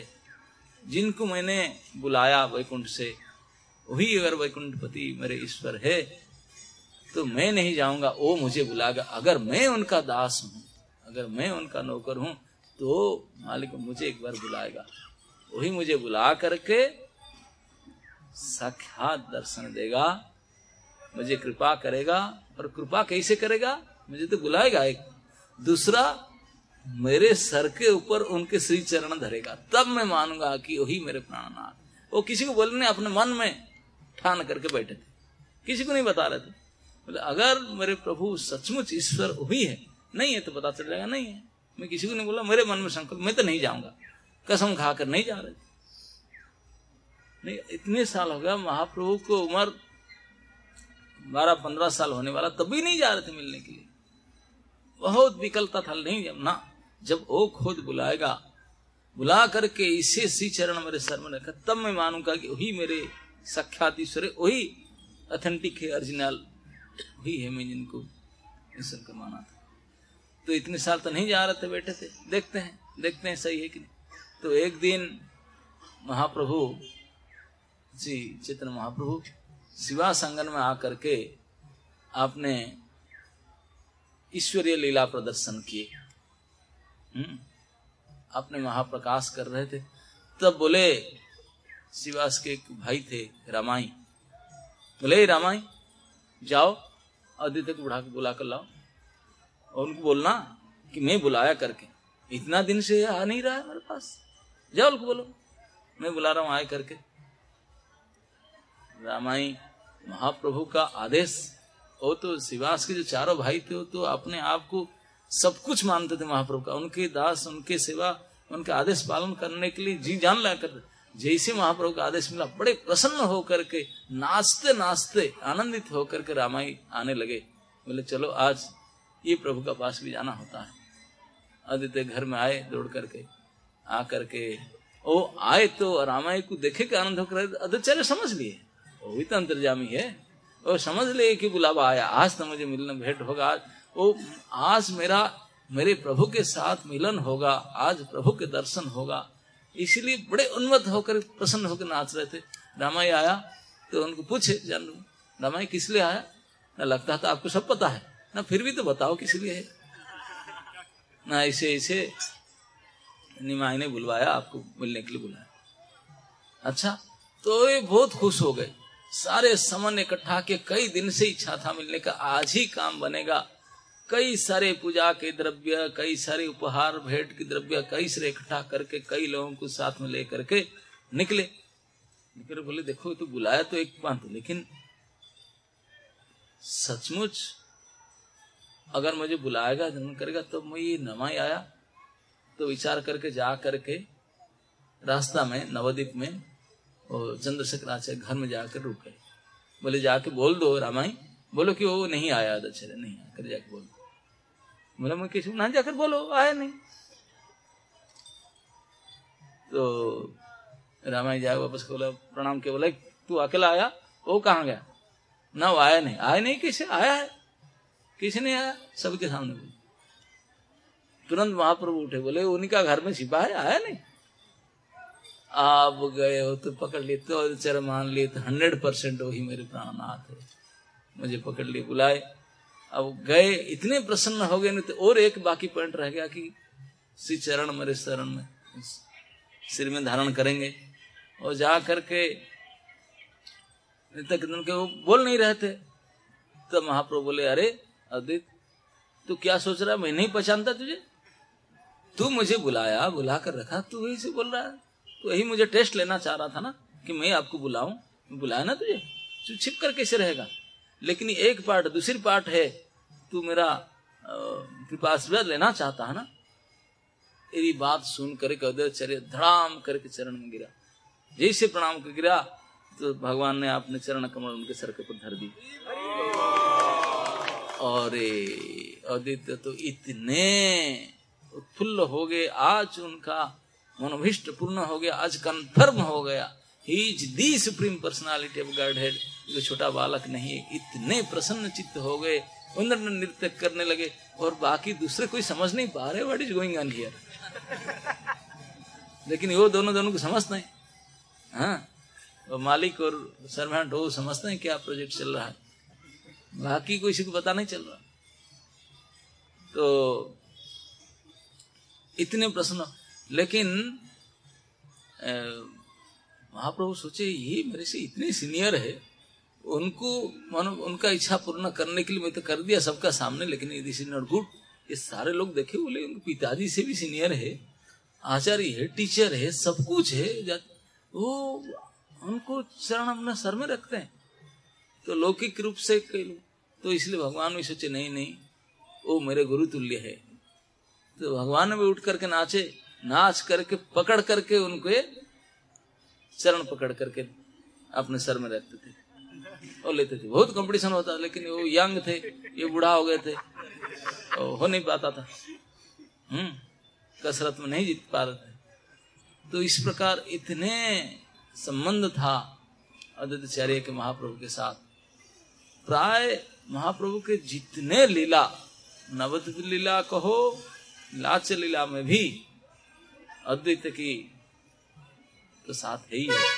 यहाँ तक वर्णना किया जाता है, एक महाप्रभु आराधु ही प्रभु। जो ईश्वर तत्व में आते हैं, जो हमारे स्मरण सेव्य तत्व हैं, जिनको हम सेवा करेंगे, पूजा करेंगे, वो कौन है? एक महाप्रभु तो साक्षात परमेश्वर है, और उनके दो left and right Shri Nityananda Prabhu और श्री अद्वैताचार्य, ये दो प्रभु है। बाकी तो सेवक तत्व में जाते हैं, गदाधर शक्ति हैं और शिवास पंच तत्व में भक्त हैं। लेकिन ये दो महाप्रभु के लेफ़्ट एंड राइट भगवत तत्व में आते हैं। तो अद्वैताचार्य साक्षात ईश्वर तत्व है। उनके आविर्भाव तो ईश्वर तत्व की जैसा माना चाहिए। जैसे हम रामनवमी, जन्माष्टमी, नरसिंह चतुर्दशी बरहा द्वादशी वामन द्वादशी आदि करते हैं। ठीक इसी प्रकार अद्वित सप्तमी, इस माघ सप्तमी की तिथि में से अद्वैत आचार्य भी साक्षात महाविष्णु प्रकट हुए थे। साक्षात महाविष्णु। हम्म। उनने और जो जानते हैं पहचानते। भगवान पहचानते, बोले, तू तो वही है। प्रभु जानते भगवान कौन है? दोनों दिनों को पहचानते। लेकिन भगवान, क्योंकि भक्त अवतार में आए, भक्त रूप में छिप करके आए तो इसलिए उनके परिकर भी अपने आप को छिपाते हैं। साक्षात महाविष्णु होकर भी अपने आप को गुप्त रूप में, एक दास के रूप में, एक भक्त के रूप में अपने आप को रखते थे। लेकिन जब से ये प्रास्ट टाइम हुआ, वो कन्फर्म हो गए। इसे पहले तो पता था कि महाप्रभु उनको बुलाए और उनके पास उसी दिन से अद्वैत और चैतन्य हमेशा एक साथ रहने लगे। हमेशा हर लीला में, हर कीर्तन, हर पास में रहने लगे अद्वित के साथ महाप्रभु का। और अद्वित आचार्य को महाप्रभु हमेशा अपने परिष्ट करके मानते थे, बहुत सम्मान देते थे। एक बार तो कई कीर्तन लीला में साथ में रहते थे। और हमेशा जब कीर्तन होता था तो महाप्रभु खूब उनको सम्मान देते थे। जैसे आगे आसन छूट कर खड़ा होना, सम्मान देना। लेकिन अद्वैचार्य को पसंद नहीं होता था। बोले, वो मुझे सम्मान क्यों देते हैं? वो तो मेरे ईश्वर है, वो मेरे प्रभु है, वो मुझे उठ के सम्मान देते हैं, मुझे प्रणाम करते हैं, मेरे वो बहुत खराब सोचते थे। लेकिन मानते नहीं। कितने मना करने पर, रोकने पर भी नहीं मानते। नहीं मानते तो अद्वैचार्य बोले कि ये टू मच बहुत हो गया, सबके सामने मेरा खूब बेचित कर रहे हैं। मैं भी सबके सामने प्रमाण करके दिखाऊँगा कि वास्तविक मैं दास हूँ, वो मालिक है। मैं मालिक नहीं हूँ, मैं केवल उम्र ज़्यादा है। इसी वजह से मैं नहीं हूँ, यही वास्तविक मेरे प्रभु है, वो मेरा दास हूँ। लेकिन पब्लिकली हमेशा मेरा पूजा करता है, सम्मान करता है, अब क्या करो? बदला लेने के लिए एक बार आदित्य फिर वापस आ गए बोले, नहीं अब वापस नहीं। आ करके अपना शांतिपुर आ गए वहाँ। यहाँ आकर के अब अपने पत्नी थे, सीता देवी थे, और आकर के अपने घर में रहने लगे, बोले, नहीं, मैं अब मैं अब अपना स्टूडेंट थे टीचर थे तो आचार्य स्टूडेंट आए, बोले, आपको भी नया किताब पढ़ाएँगे, पाठ लगाएँगे। कौन सा पाठ? जोग वशिष्ठ इस शंकर भाष्य है। जिसमें भगवान को निराकार, निर्गुण, निर्विशेष व्याख्या किया गया है। तो ये जोग वशिष्ठ शंकर प्रणित, इस ग्रंथ को लाए बोले, वही पढ़ाऊँगा। आचार्य जो पढ़ाएँगे तो पढ़ाएँगे। अब वो पढ़ा कर लोग बोला, देखो, ईश्वर का कोई गुण नहीं है, कोई आकार नहीं है, कोई नाम नहीं ये सब इसी से बोलते हैं ऐसे कर भागवत के साक्षात प्रचार कर रहे थे, प्रचार करता, लेकिन जान बुझ करके कोर्स चेंज कर दिए सिलेबस चेंज कर दिए। में अब वो बात किसी ने जाकर के कई भक्त लोग आए, आकर देखे कि अद्वितीय ये क्या बोल रहा है? ईश्वर निराकार है। और जाकर कंप्लेन कर दिया। महाप्रभु के पास पहुँच कर बोला बोला गुरु जी वो भी तो पढ़ा रहे थे, टीचर थे, वो भी अपना यहाँ नवदीप में पढ़ाने वाले। बोले, ये तो आचार्य जी तो निराकर व्याख्या कर रहे हैं? जोग वैष्णव पढ़ा रहे बोले, क्या? ऐसे करना हाँ और उनके स्टूडेंट ज़्यादा तो आचार्य ऐसे पढ़ा तो उनको सुन करके महाप्रभु को तुरंत गुस्सा, क्रोध आया। नित्यानंद प्रभु बोले बोले, देखो ये आचार्य क्या कर रहे गड़बड़ कर रहा है सारे? कैसे ऐसे कर सकता है? कैसे ऐसे कर रहा है? ना, आप जाने, वो जाने भाई, अपना रिलेशन ना, मैं तो उसको छोड़ूँगा नहीं। ऐसे कैसे कर सकता है? मैंने सुना कि इसे बढ़ा रहा है ऐसे कर चलो, वो यहाँ से निकले दोनों। दोनों भाई निमाई और निताई दोनों निकले, निकल करके दौड़ कर आए। रास्ता में कुछ और भी पास टाइम किए इधर उधर, करके गंगा पार करके आ गए। तैर करके बोले, नौका में जाने के लिए टाइम नहीं दोनों स्विमर है। अच्छा स्विमिंग तो आप लोग तो स्विमिंग नहीं जानते लेकिन वो तो यहाँ गंगा तटवर्ती हैं। तो अच्छा स्विमिंग करते दोनों स्विमिंग करके आ गए। स्विमिंग करके गंगा पार करके शांतिपुर में आ गए। और आकर पहुँचे तो स्कूल चालू था। क्लास चालू था। क्लास चालू था और जैसे देखे कि दोनों भाई आ रहे हैं तो चल देख लिए। अब थोड़ा साउंड वॉल्यूम बढ़ा दी। वॉल्यूम बढ़ा दे, देखो। ये कुछ नहीं ईश्वर विश्वर होते नहीं ये सब शून्य कुछ हाँ। ऐसे बोले। अरे साक्षात ईश्वर जब उनके सामने ही बात कही, सुना सुना करके। अब बोले, अरे तुम मेरा प्रचार मेरे पार्टी के लोग हो। ये क्या करे थे? पार्टी प्रचार कर रहा है। महाप्रभु तो सुन करके, देख करके, पूरे क्रोधित मुक्ति के लाल पड़ गए, बोले अरे तू आचार्य, तू ऐसा कर रहा नित्यानंद प्रसाद तो बोले, देखो सिपात ये क्या कर रहा है? ना मैं सुन रहा हूँ तो। भली बढ़ाकर बोल रहा है। ऐसे आपके सामने आपको नकारता है? अरे, ऐसा है? महाप्रभु का क्रोध संवरण नहीं कर पाए। आए दौड़ करके, चिल्लाने लगे तो कैसे इसे कह सकता है? ऐसे कैसे? तो और ज़ोर से बोलने लगे, अरे, ईश्वर कुछ नहीं होते, कोई रूप ऐसे नहीं होते। आप देखे नहीं, क्लास के बीच में घुस गए। शिष्टाचार ही भूल गए भगवान भी। परम शिष्ट है परम शीलवान है। लेकिन शिष्टाचार भूल गया इस क्रोध में। जब अपने आदमी गड़बड़ करता है ना जिनके ऊपर में अनेक श्रद्धा, अनेक प्रेम जिसको सचमुच अपना मानते हैं, उनका गड़बड़ी सहन नहीं होगा। उसको तो एक्शन लेंगे, बोली ओ how can you do like this अब महाप्रभु क्रोध समरण नहीं कर पाए, क्लास के अंदर घुस गए। क्लासरूम में ही घुस करके चिल्लाते हुए, गाली देते हुए जाकर अद्वित कुछ छोटी दाढ़ी था उसका। पकड़ कर खींच लिए चेयर से खींच लिए बाहर अरे खींच लिए अरे तड़ाम तड़ाम दो तार चाटा लगा वो तो नीचे गिर गया गिरा कर मारे तो अद्वित आचार्य चाटा खा करके उठ के फिर नाचने लगा। ओ, आज मिल गया मुझे, आज मिल गया, टुडे आई गट, टुडे आज मुझे मिला। वो खींच करके मार रहे थे, उनके पत्नी सीता देवी थी, बोले, बुढ़ा मर जाएगा यार ऐसे ही पचास साठ साल की उम्र मर जाएगा, छोड़ दो छोड़ दो, आप आएँगे, क्या करे? वो तो उठा कर मार रहे लेकिन आदित्यचार्य मार खा करके खूब नाचने लगे। गाल फुल गया था मार खा फिर भी नाच देखे मेरे से मार भी खा रहे गाली खा रहे नाच रहे आनंद होकर के। पूछे था क्या हो रहा है? मैं इसको पीट रहा मर रहा फिर भी खुश हो रहे हो तो। बोले, यही तो रस है। उनको पूछो, क्यों खुश रहा? है बोला, क्या ना, आज में जो मनोभिष्ट था, आज पूरा हो गया। ना क्या पूरा हो गया? ना, जो मालिक वही तो डांटेगा, पिटेगा। और कौन करेगा? आप मुझे हमेशा मेरा सम्मान कर रहे थे, पैर छू रहे थे।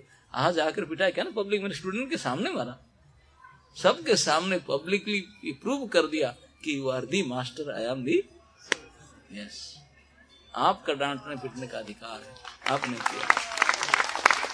तो श्री अद्वैताचार्य केवल कहने के नहीं थे, केवल मानते नहीं थे, कहते नहीं थे, मैं चैतन्य का दास, में चैतन्य दास दास अनुदास। वो करके दिखाए प्रमाणित। सभी के आपने जूनियर स्टूडेंट के सामने प्रमाणित कर दिए कि देखो, अगर जीवन में कुछ सफलता प्राप्त करना चाहते हैं, कुछ लक्ष्य प्राप्त करना चाहते हैं तो ऐसे मान्यता, क्रिया सभी में करके दिखाओ कि भगवान के दास हो आप। मानो भी और ऐसा करो भी। ज़रूरत पड़े तो मार खाकर भी प्रमाणित करो कि आप दास हो। ऐसे करके। भगवान के दास से और, और कुछ नहीं। आप ऐसे स्वीकार इस प्रकार से भगवत दास्य के प्रचार करते थे। कई प्रकार छल से अपने आप को दास बनाते थे। इस प्रकार इस स्थान में अद्वैत की श्रीपाठ स्थान है। यद्यपि जन्म स्थान और कहीं था, लेकिन कर्म स्थान वही था। आपने साधना अपने उपासना अपने पूजा, प्रचार, वही उनके हेडक्वार्टर था, शांतिपुर। शांतिपुर नाथ, सीतापति, शांतिपुर गोसाई, अद्वैत गोसाई, उनको माना जाता था। जिन्होंने मुख्य कारण है भगवान को लाए, जिनके कारण में हम लोग का ऐसे हुआ। अगर और ना प्रयास करते तो हम लोग आज कहा उन्होंने किए। तो उन्होंने यहाँ पर अनेक अनेक लीलाएँ हुआ जैसे तो एक तो इस प्रकार की और कई बार जो महाप्रभु ने बाद में संन्यास लिए। निमाई निमाई ने छब्बीस साल में जो घर त्याग दे संन्यास लिए तो नवदीप तो संन्यास के बाद बहुत रोने लगा। संन्यास लेके चले गए तो नित्यानंद प्रभु प्रमिच के सबके सामने बोले, नहीं नहीं, मैं लेकर आऊँगा बुला करके उनको। तो हफ़्ता दिन के बाद में नित्यानंद प्रभु अद्वित महाप्रभु को कुछ मैनिपुलेट करके, ये करके ले आए। घुमा फिरा करके बोले ही गंगा जी ही वृंदावन करके यही ले आए, शांतिपुर ले आए। अद्विताचार्य के पहले खबर भेज दिए थे। कपड़ा वपड़ा है नहीं कुछ। एक कोपिन बहिर्वास लेकर के आओ, नौका लेकर आओ, मैं लेकर आ रहा हूँ उनको। नाला धुला के ले जाएँगे, प्रथम खाएँगे। संन्यास के बाद प्रथम कोई गृहस्थ के घर में भिक्षा लिए? तो हे अद्वैताचार्य महाप्रभु जो संन्यास आश्रम ग्रहण किए। उसके बाद में तीन चार दिन तक तो खाए नहीं थे। इसी रात दिन कीर्तन करके अहो, रात्र नाचते थे गाते थे वृंदावन जाने के लिए। कुछ खाना पीना नहीं था।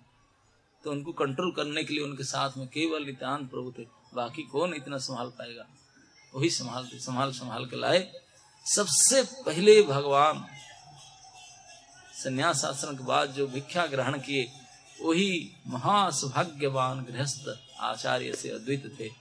वही शांतिपुर इसी जगह पर आकर के महाप्रभु प्रथम बार संन्यास के भिक्षा ग्रहण किए और स्नान किए गंगा में। गंगा में स्नान करके अध्यचर्य उनको नया वस्त्र दिए। वस्त्र दान किए। स्नान करने के बाद वस्त्र माल्य दे करके पूजा घर में ला करके बोले, बैठाए। प्रसाद देने के लिए उनके साथ में और भी कुछ आए थे।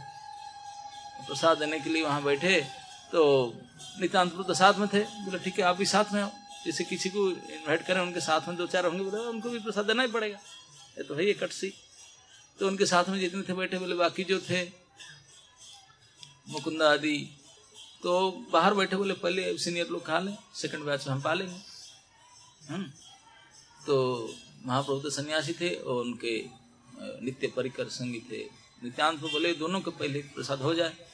तो अजय चेहरे भी जाने थे, ये दोनों सीनियर मोस्ट उनको प्रसाद खेले बाकी प्रसाद बांटवा देंगे। सेकंड बैच में सब मिलेगा। तो उनको अद्विताचार्य ने यहाँ बुला करके अपने घर में खूब सीता देवी और आदित्य स्वयं खूब प्रसाद बढ़िया बनाए थे।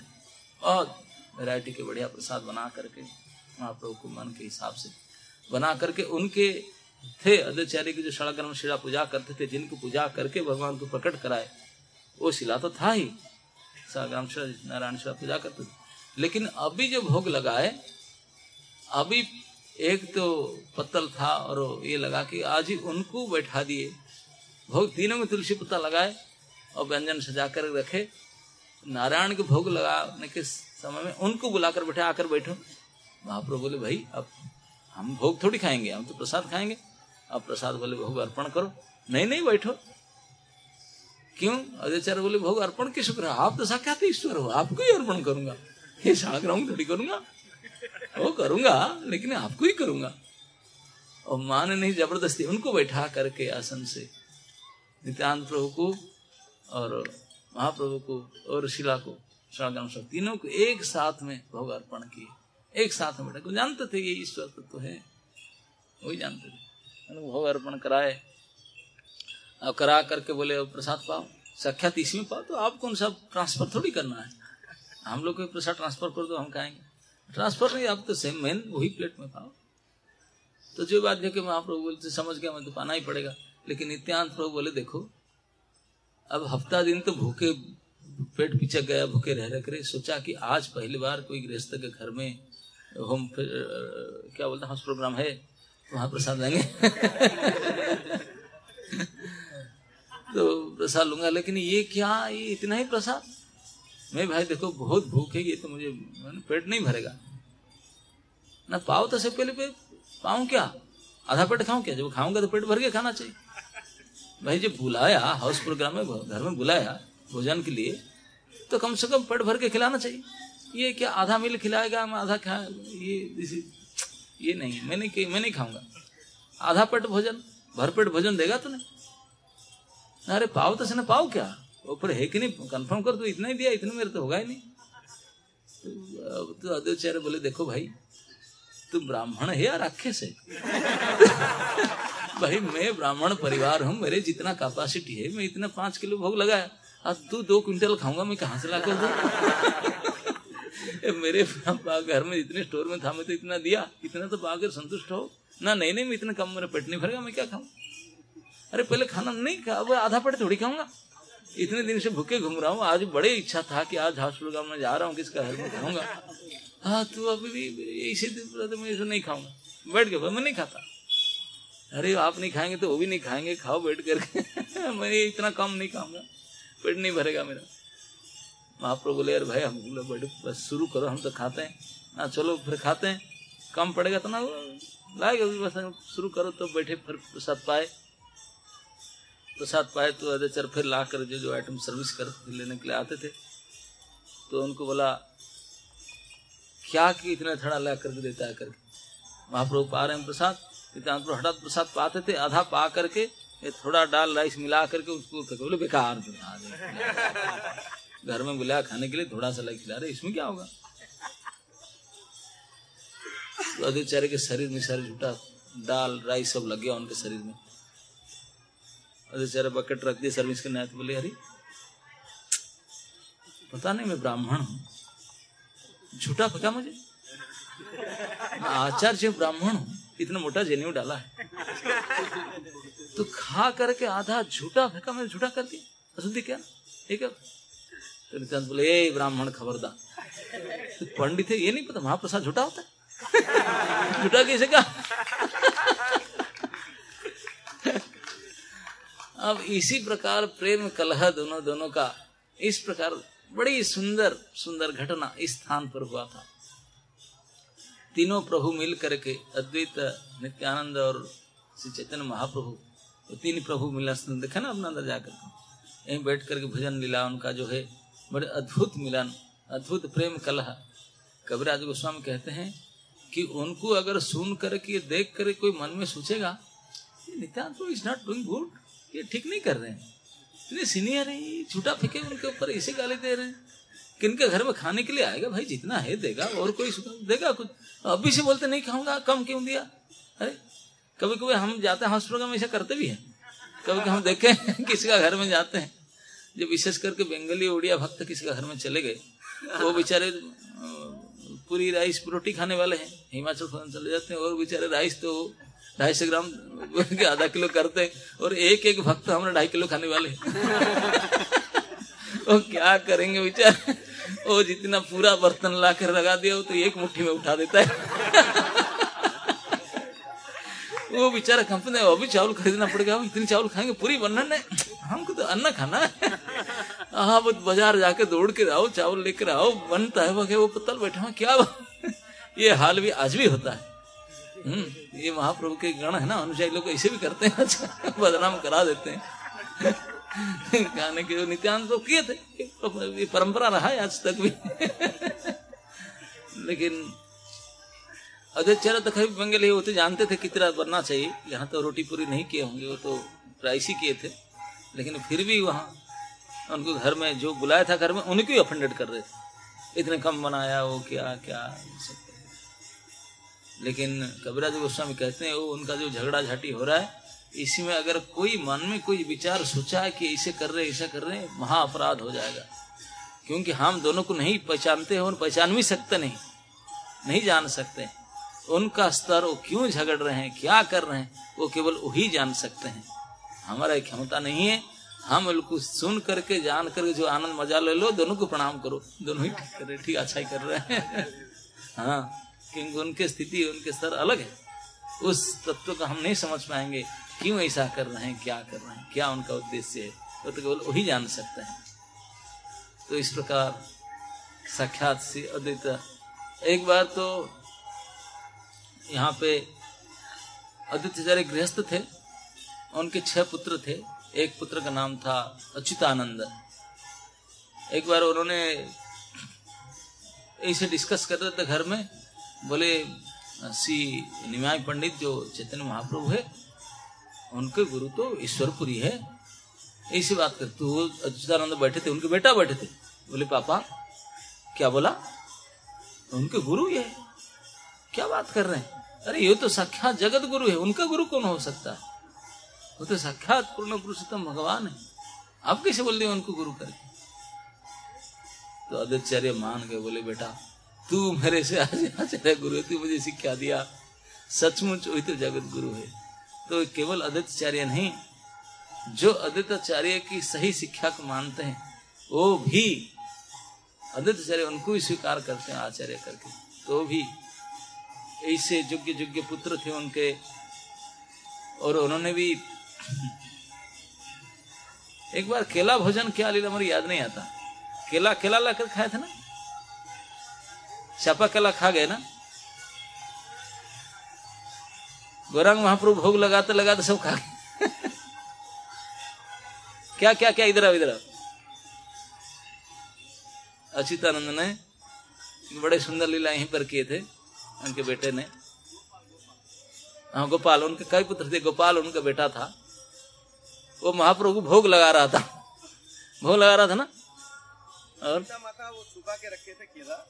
तो वो वो केला खाने में चापा केला खाने में तो माता जी स्नान करने के लिए तो खा गया। खाते समय क्लिंग गो रहा है बोल के महाप्रभु ऑफरिंग करके खा गए हाँ। हो गया ना तो उसे मारा मारने के बाद महाप्रभु बोले मूल को लगा तो वो तो मुझे ऑफरिंग किया मैं खाया। उनका है कि बेटा जो अच्युतानंद थे वो भी तो सिखा दी और दूसरा बेटा था गोपाल। तो उन्हें केला ला के रखे थे भगवान को भोग लगाने के लिए। वो बालक आकर के केला खा गया सारे। केला खा गया, खाते समय में क्लिंग गोरांग गोराए कहते आप ऐसा नहीं करने का। सारे फ़ूड स्टॉप निकाल लेना जा करके। अब खा करके, अब जाकर पकड़ लेते, भोग नहीं लगा, खा गया, प्रसाद नहीं सुना भोग खा गया, सब खा गया। वो बोलता कि नहीं, भोग लगाया ना, भोग कहाँ लगाया? तो छिलका उतारा नहीं प्लेट नहीं लगाया, मंदिर में लिया नहीं, खा गया। तो उनको पिटाई किए। तो उनके जो पिटाई हुआ, वो सारे गौरांग महाप्रभु के ऊपर गया। महाप्रभु फिर वाले मुझे क्यों मारे नारी? हम न बोले, यो तो मुझे भोग लगा अरे अभी नहीं। तो केवल आदित्याचार्य नहीं, आदित्य के पुत्र भी भगवान से अभिन्न तत्व। वो भी खाते तो भगवान भी खाते। वो दिखा दिए गोपाल भी खाए तो भगवान भी खा गए। सीधा छिलकर अलमारी से निकाल कर खा गए, वो भी हो गए। है ना नहीं? तो इसलिए अब परिवेशन करने से पहले जो प्रसाद डिस्ट्रीब्यूशन सेवा में होंगे, सीधा जाकर खा लो। बोलो, हम खा लिए सब। नहीं करने का। तो इस प्रकार अद्वैत आचार्य ने ये उनके साधना स्थान रख करके यहीं यहीं से पूरे विश्व के विश्वम्भर को नियंत्रण करते थे। जब भगवान सन्यास लेकर के पुरी गए,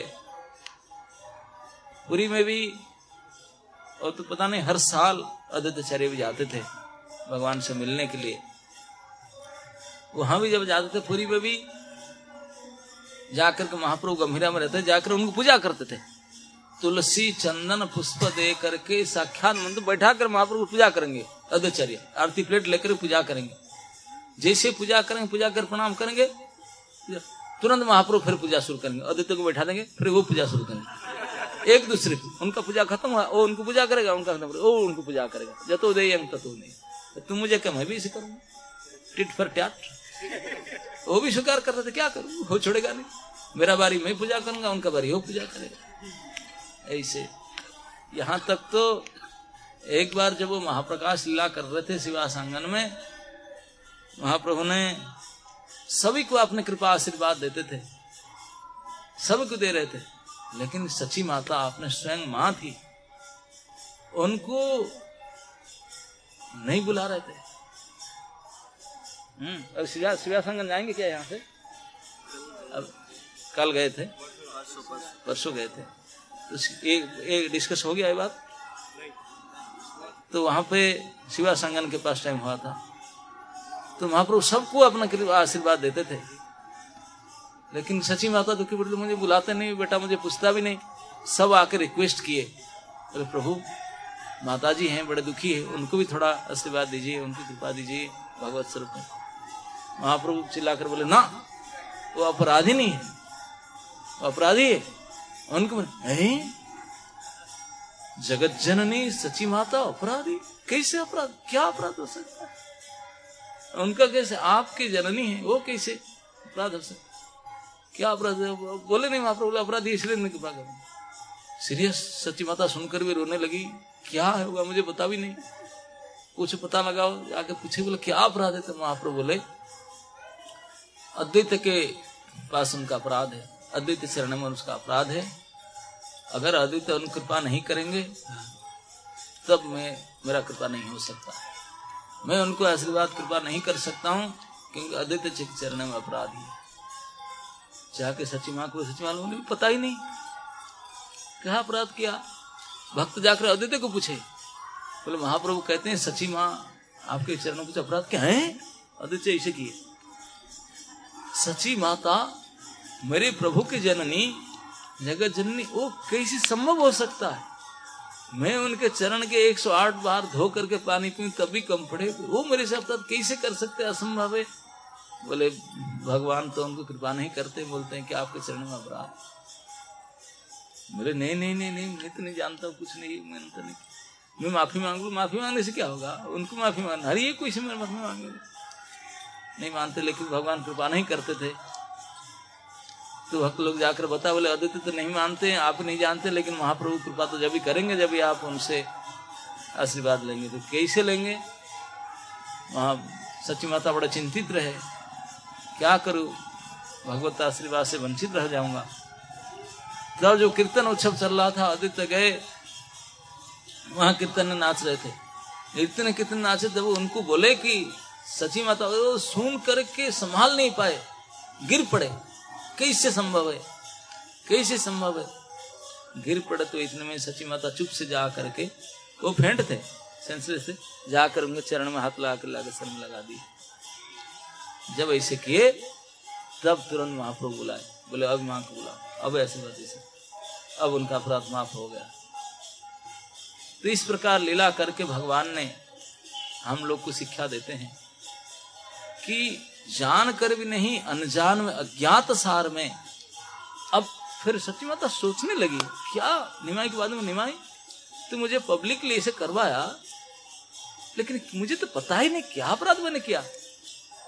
बोले, माँ, तुझे पता नहीं, अपराध जानकर नहीं हुआ था, तुझे पता नहीं है तो करना कैसे बोले, जब भाई साहब हमारे विश्व रूप ने, मेरे बड़ा भाई जब संन्यास ले लिए, घर छोड़ के चले गए, जैन कर लिए जा करके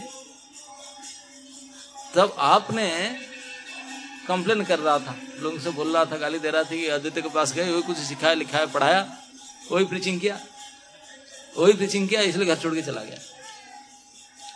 घर छोड़ के चला गया, जैन लिया जा करके। तो इसी वजह से तो आप उनको दोष दे रहा था ये कंग्रेगेशन में बताना सब।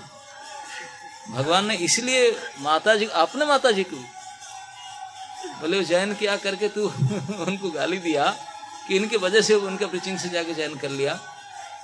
ये मन में सोचा तूने, बोला किसी को नहीं है। ये मन में सोचा कि इसी कारण से तू जा करके जैन कर लिया। तो मन में जो भाव रखा, इसी के कारण से अपराध हो गया। इस कारण सिद्ध कृपा से वंचित हुआ।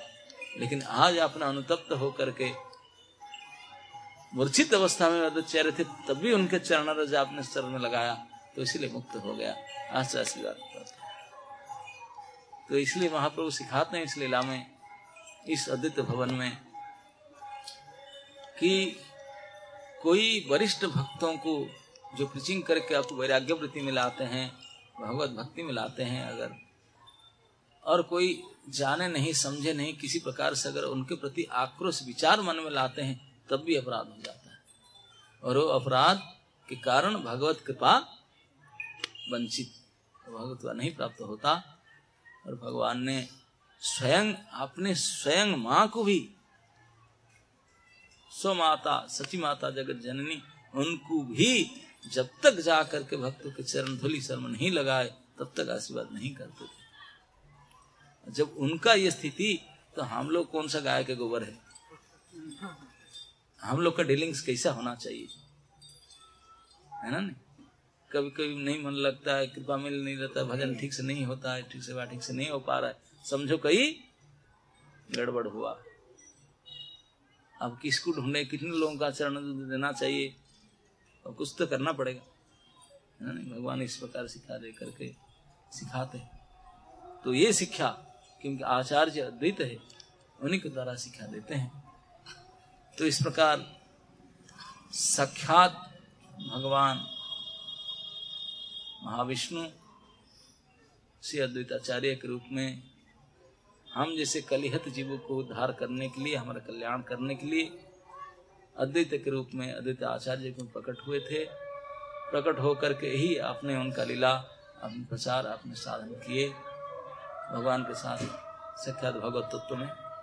तो आज उनके आविर्भाव तिथि है। तो हम महाप्रभु के गण है, उनके अनुजाई हैं। महाप्रभु और चैतन्य महाप्रभु और अद्वैत अभिन्न है, अद्वैत है, अलग नहीं है। तो ठीक उसी ज्ञान में, ईश्वर ज्ञान में उनको हम स्तुति करेंगे, प्रणाम करेंगे, उनका आशीर्वाद की याचना करेंगे। और आज आविर्भाव की तिथि में, उनके चरण में श्रद्धांजलि ज्ञापना करेंगे। ये प्रार्थना करेंगे कि आज के इस आदित्यचार्य आदित्य सप्तमी के पवित्र आविर्भाव तिथि में हम लोग आदित्यचार्य की कृपा, जिसमें हमेशा हमारे आचार्यगण कहते हैं कि अद्वितीय की कृपा का बहुत ही आवश्यकता है। कृपा की जाचना करना चाहिए। इस अद्वित सिपाट के धूल को सर में लगा करके, मन को उनके चरण में लगा करके और पूरे एकाग्र चित्ते में उनके से चरण में ध्यान करके से प्रार्थना कीजिए कि हृदय प्रभु, कृपा कीजिए आपके आज आविर्भाव तिथि में, आपके, कि जिस प्रकार आपके दस्य भाव था भगवान के प्रति, जिसके आपका करुणा था जीवों के प्रति, आप जिस प्रकार काय मन वाक्य में श्री चैतन्य के सेवा के लिए थे ठीक इस प्रकार। हम तो हो नहीं पाएँगे, लेकिन आप कृपा करेंगे तो कम से कम भगवत कृपा हम प्राप्त कर सकते हैं, क्योंकि आपकी कृपा से सची माता को भी कृपा प्राप्त हुआ। तो हम तो इसी के लायक नहीं है, लेकिन फिर भी आपके इस पाठ के धूलि को सर में लगा करके आपके चरण में प्रार्थना आज आपके तिथि में करते हैं कि अगर आपकी कृपा थोड़ा बहुत हमारे पर हो जाए तो हमारे जो थोड़े बहुत हमारे शक्ति, बुद्धि, सामर्थ्य कुछ भी है, उसको गुरु गौरांग की सेवा में संपूर्ण नियोजित कर पाए, आजीवन उन्हीं के दास होकर के, उन्हीं के नौकर होकर के, उन्हीं के गुण नाम कीर्तन करके, उन्हीं के आदर्श पालन करके, उन्हीं के लिए जीवन जी करके इस जीवन को बिता दें। यही आपके श्री चरण में श्रद्धांजलि ज्ञापन करते हैं। वही प्रार्थना करते हैं कि आपकी कृपा से ये संभव हो पाए। ऐसे प्रार्थना सब करेंगे। श्री अद्वैताचार्य की। श्री अद्वैताचार्य आविर्भाव तिथि की। श्री अद्वैत सप्तमी की। श्री शांतिपुर धाम की। पिताय गौर हरिमानंदे